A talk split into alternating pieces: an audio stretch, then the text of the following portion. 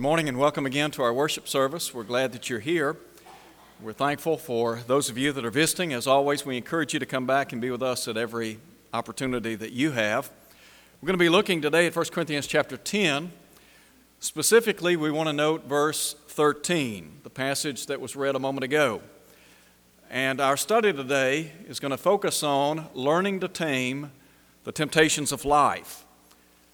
And by way of application, all of us whether young or old, we're all tempted. And so we have to do battle every day.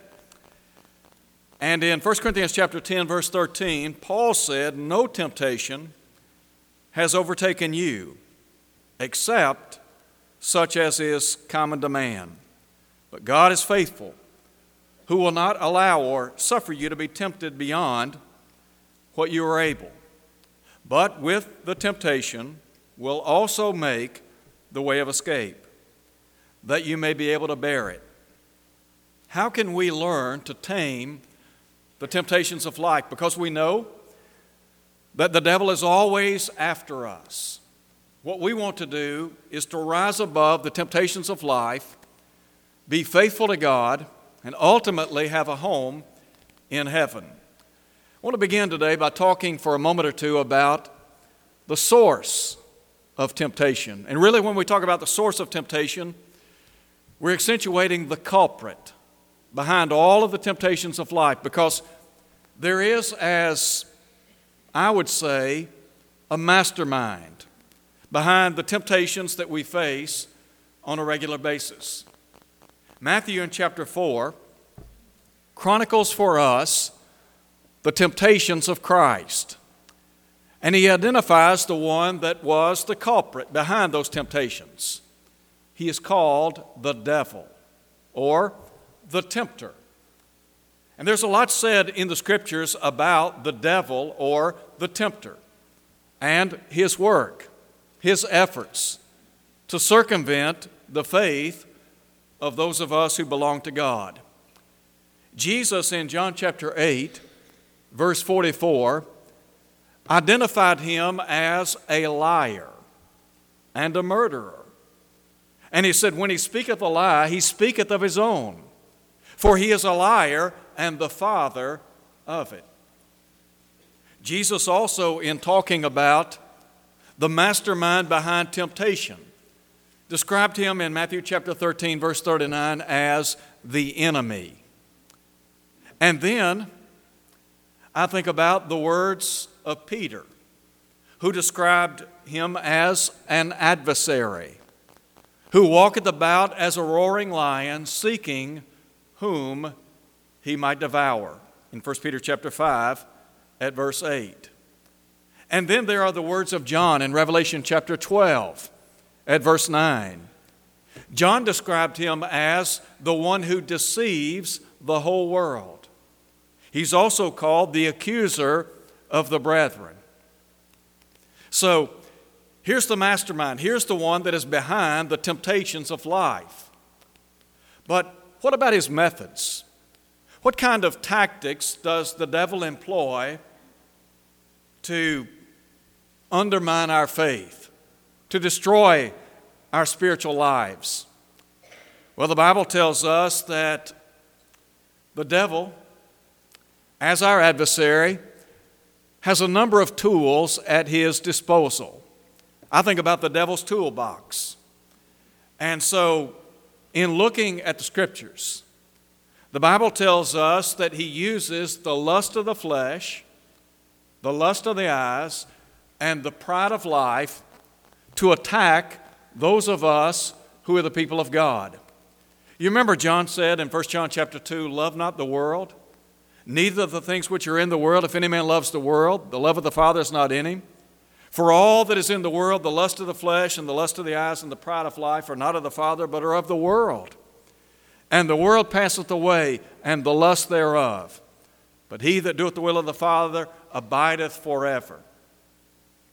If you go back to the Garden of Eden, when Satan, or the serpent, tempted Eve, he used those very things the lust of the flesh, the lust of the eyes, and the pride of life.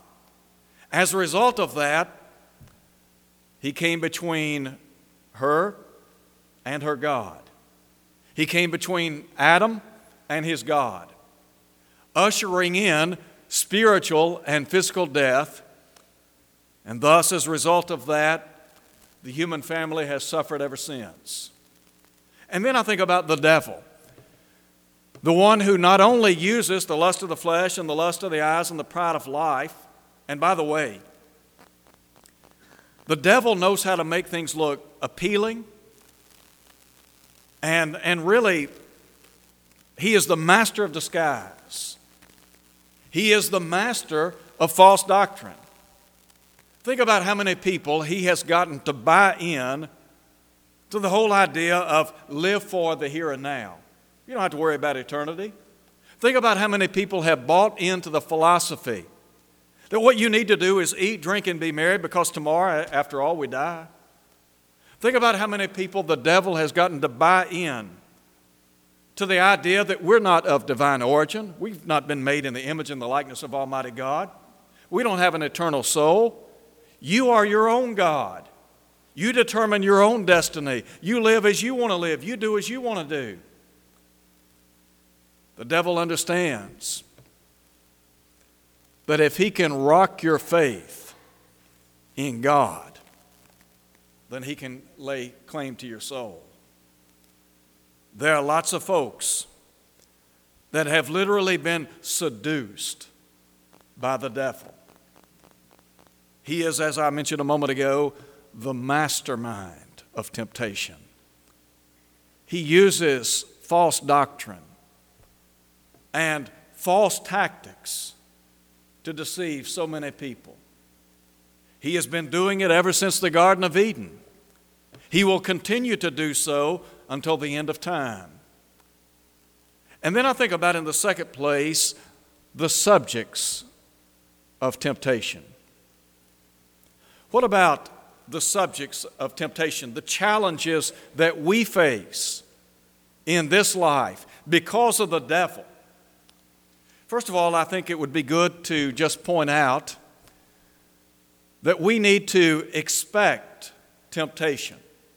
You see, the Bible tells us that the devil is relentless, he doesn't give up. As a matter of fact, the devil is always in pursuit of his next victim. In Luke chapter 4, we read of the temptations that Jesus faced from the devil.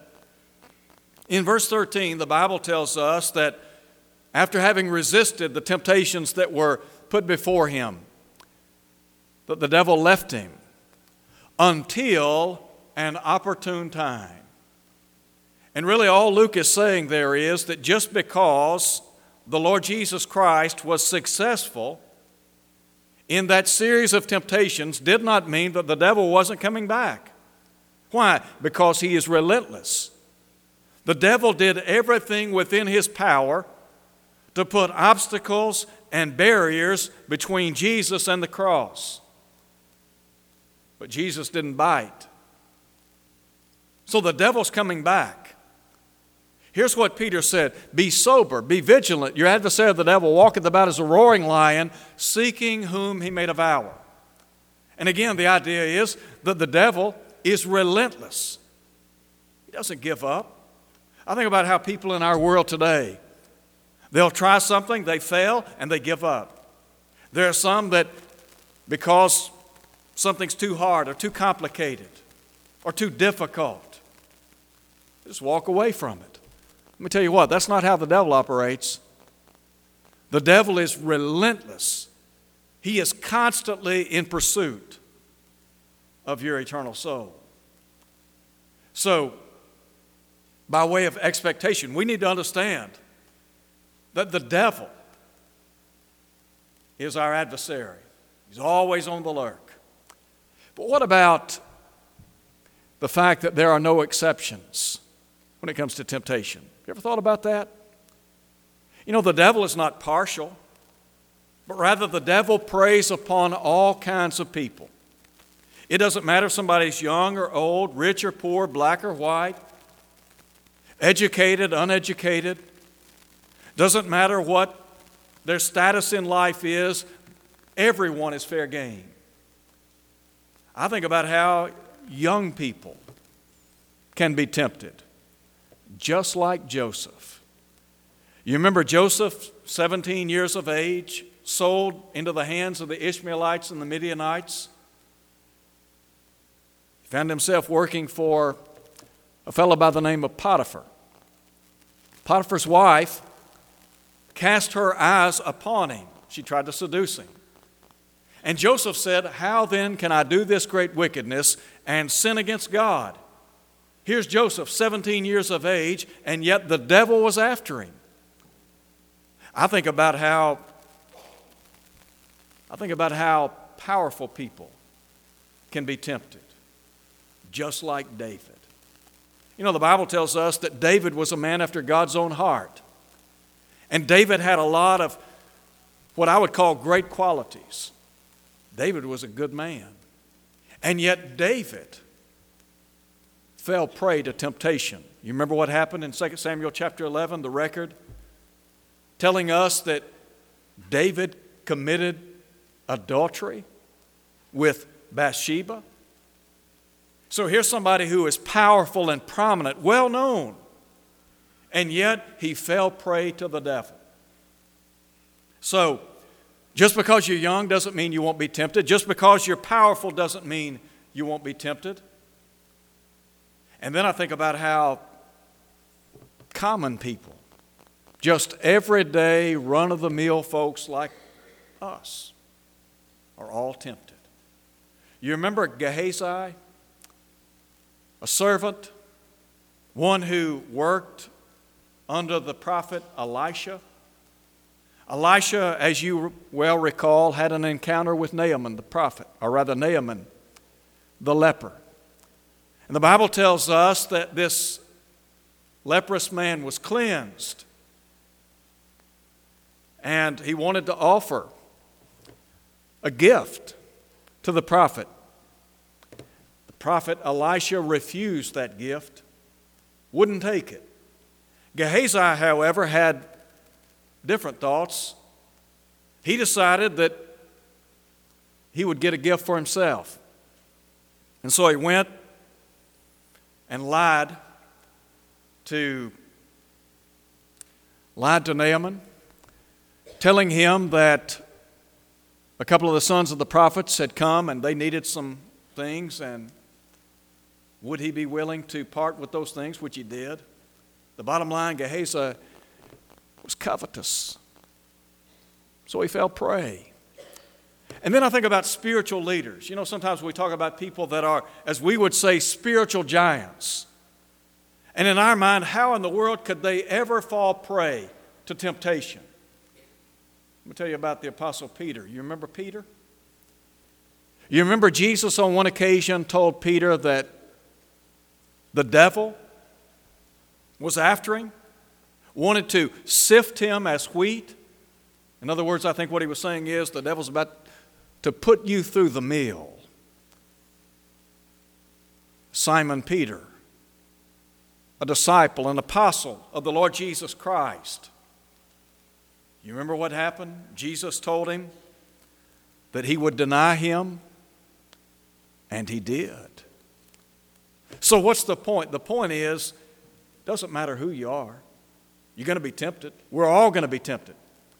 So, here's the question How can we, as the people of God, subjugate temptation? In other words, how can we defend ourselves? How can we stand strong and be strong? You remember, Paul said, Be strong in the Lord, in the strength of his might.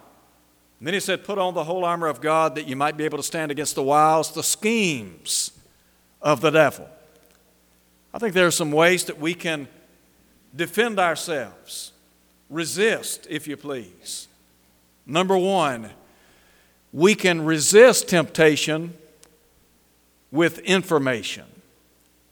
How can I know how to combat the tactics of the devil? Well, I need to understand how he operates, don't I? Do you remember what Paul said in 1 Corinthians chapter 2 at verse 11? He said, We're not ignorant of the devices of Satan, lest he gain advantage over us. You got to know the enemy. You got to know how he operates. You got to understand that the devil is doing everything within his power to destroy your eternal soul. So you got to equip yourself with the Word of God. You've got to take the sword of the Spirit, which is the Word of God, and do battle with him.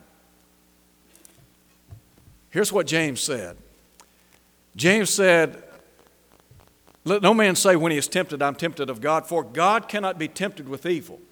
Neither tempts he any man, but every man is tempted when he is drawn away by his own lust, and lust, when it has conceived, brings forth sin. Sin, when it is full grown, brings forth death. You got to understand that the devil is going to try to bait you. You got to know what the bait is. And then you've got to know, you've got to know when to draw the line. So I think about resisting with information, arming ourselves, equipping ourselves with an arsenal of Scripture, and knowing how the enemy operates. The psalmist in Psalm 119:11 said, Your word have I laid up in my heart that I might not sin against you. When Jesus was tempted by the devil, each and every time as Matthew presents those temptations, Jesus responded by saying, It is written. And then I think about resisting temptation with determination. In other words, I am going to determine right now, I have drawn that line in the sand, and I'm saying, you know what? I'm not giving in. I'm not falling prey. I'm not going to let the devil get a foothold in my life. Listen, if you would, to what Paul said in Ephesians chapter 4. He said, Neither give place to the devil. In other words, don't let him in the door. And, and the idea is that if you open the door, guess what? He's coming in.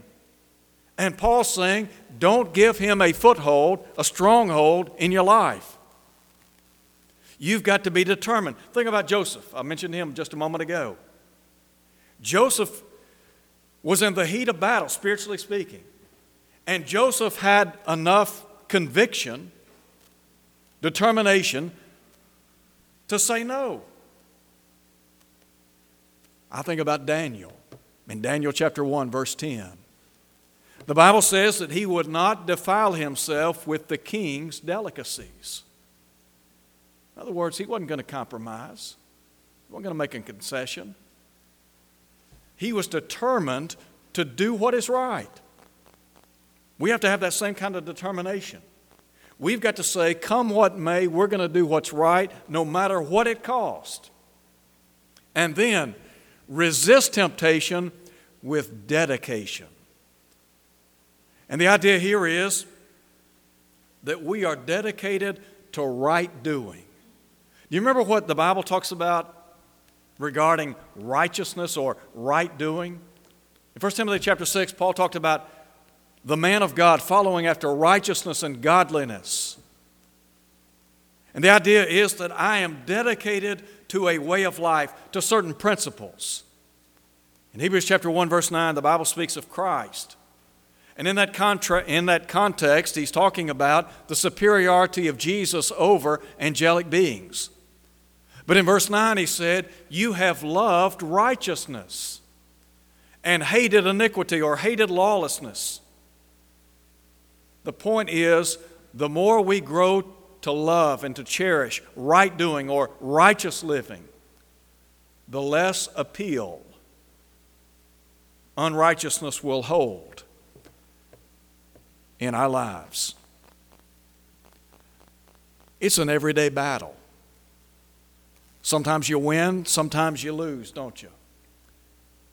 There have been times in life when I'm sure all of us, you know, we start the week on Sunday and we end the week on Saturday, and we look back over the previous week and we think about some of the struggles and some of the fights and difficulties that we have faced, spiritually speaking. Quite candidly, there are times when probably all of us have said, you know what?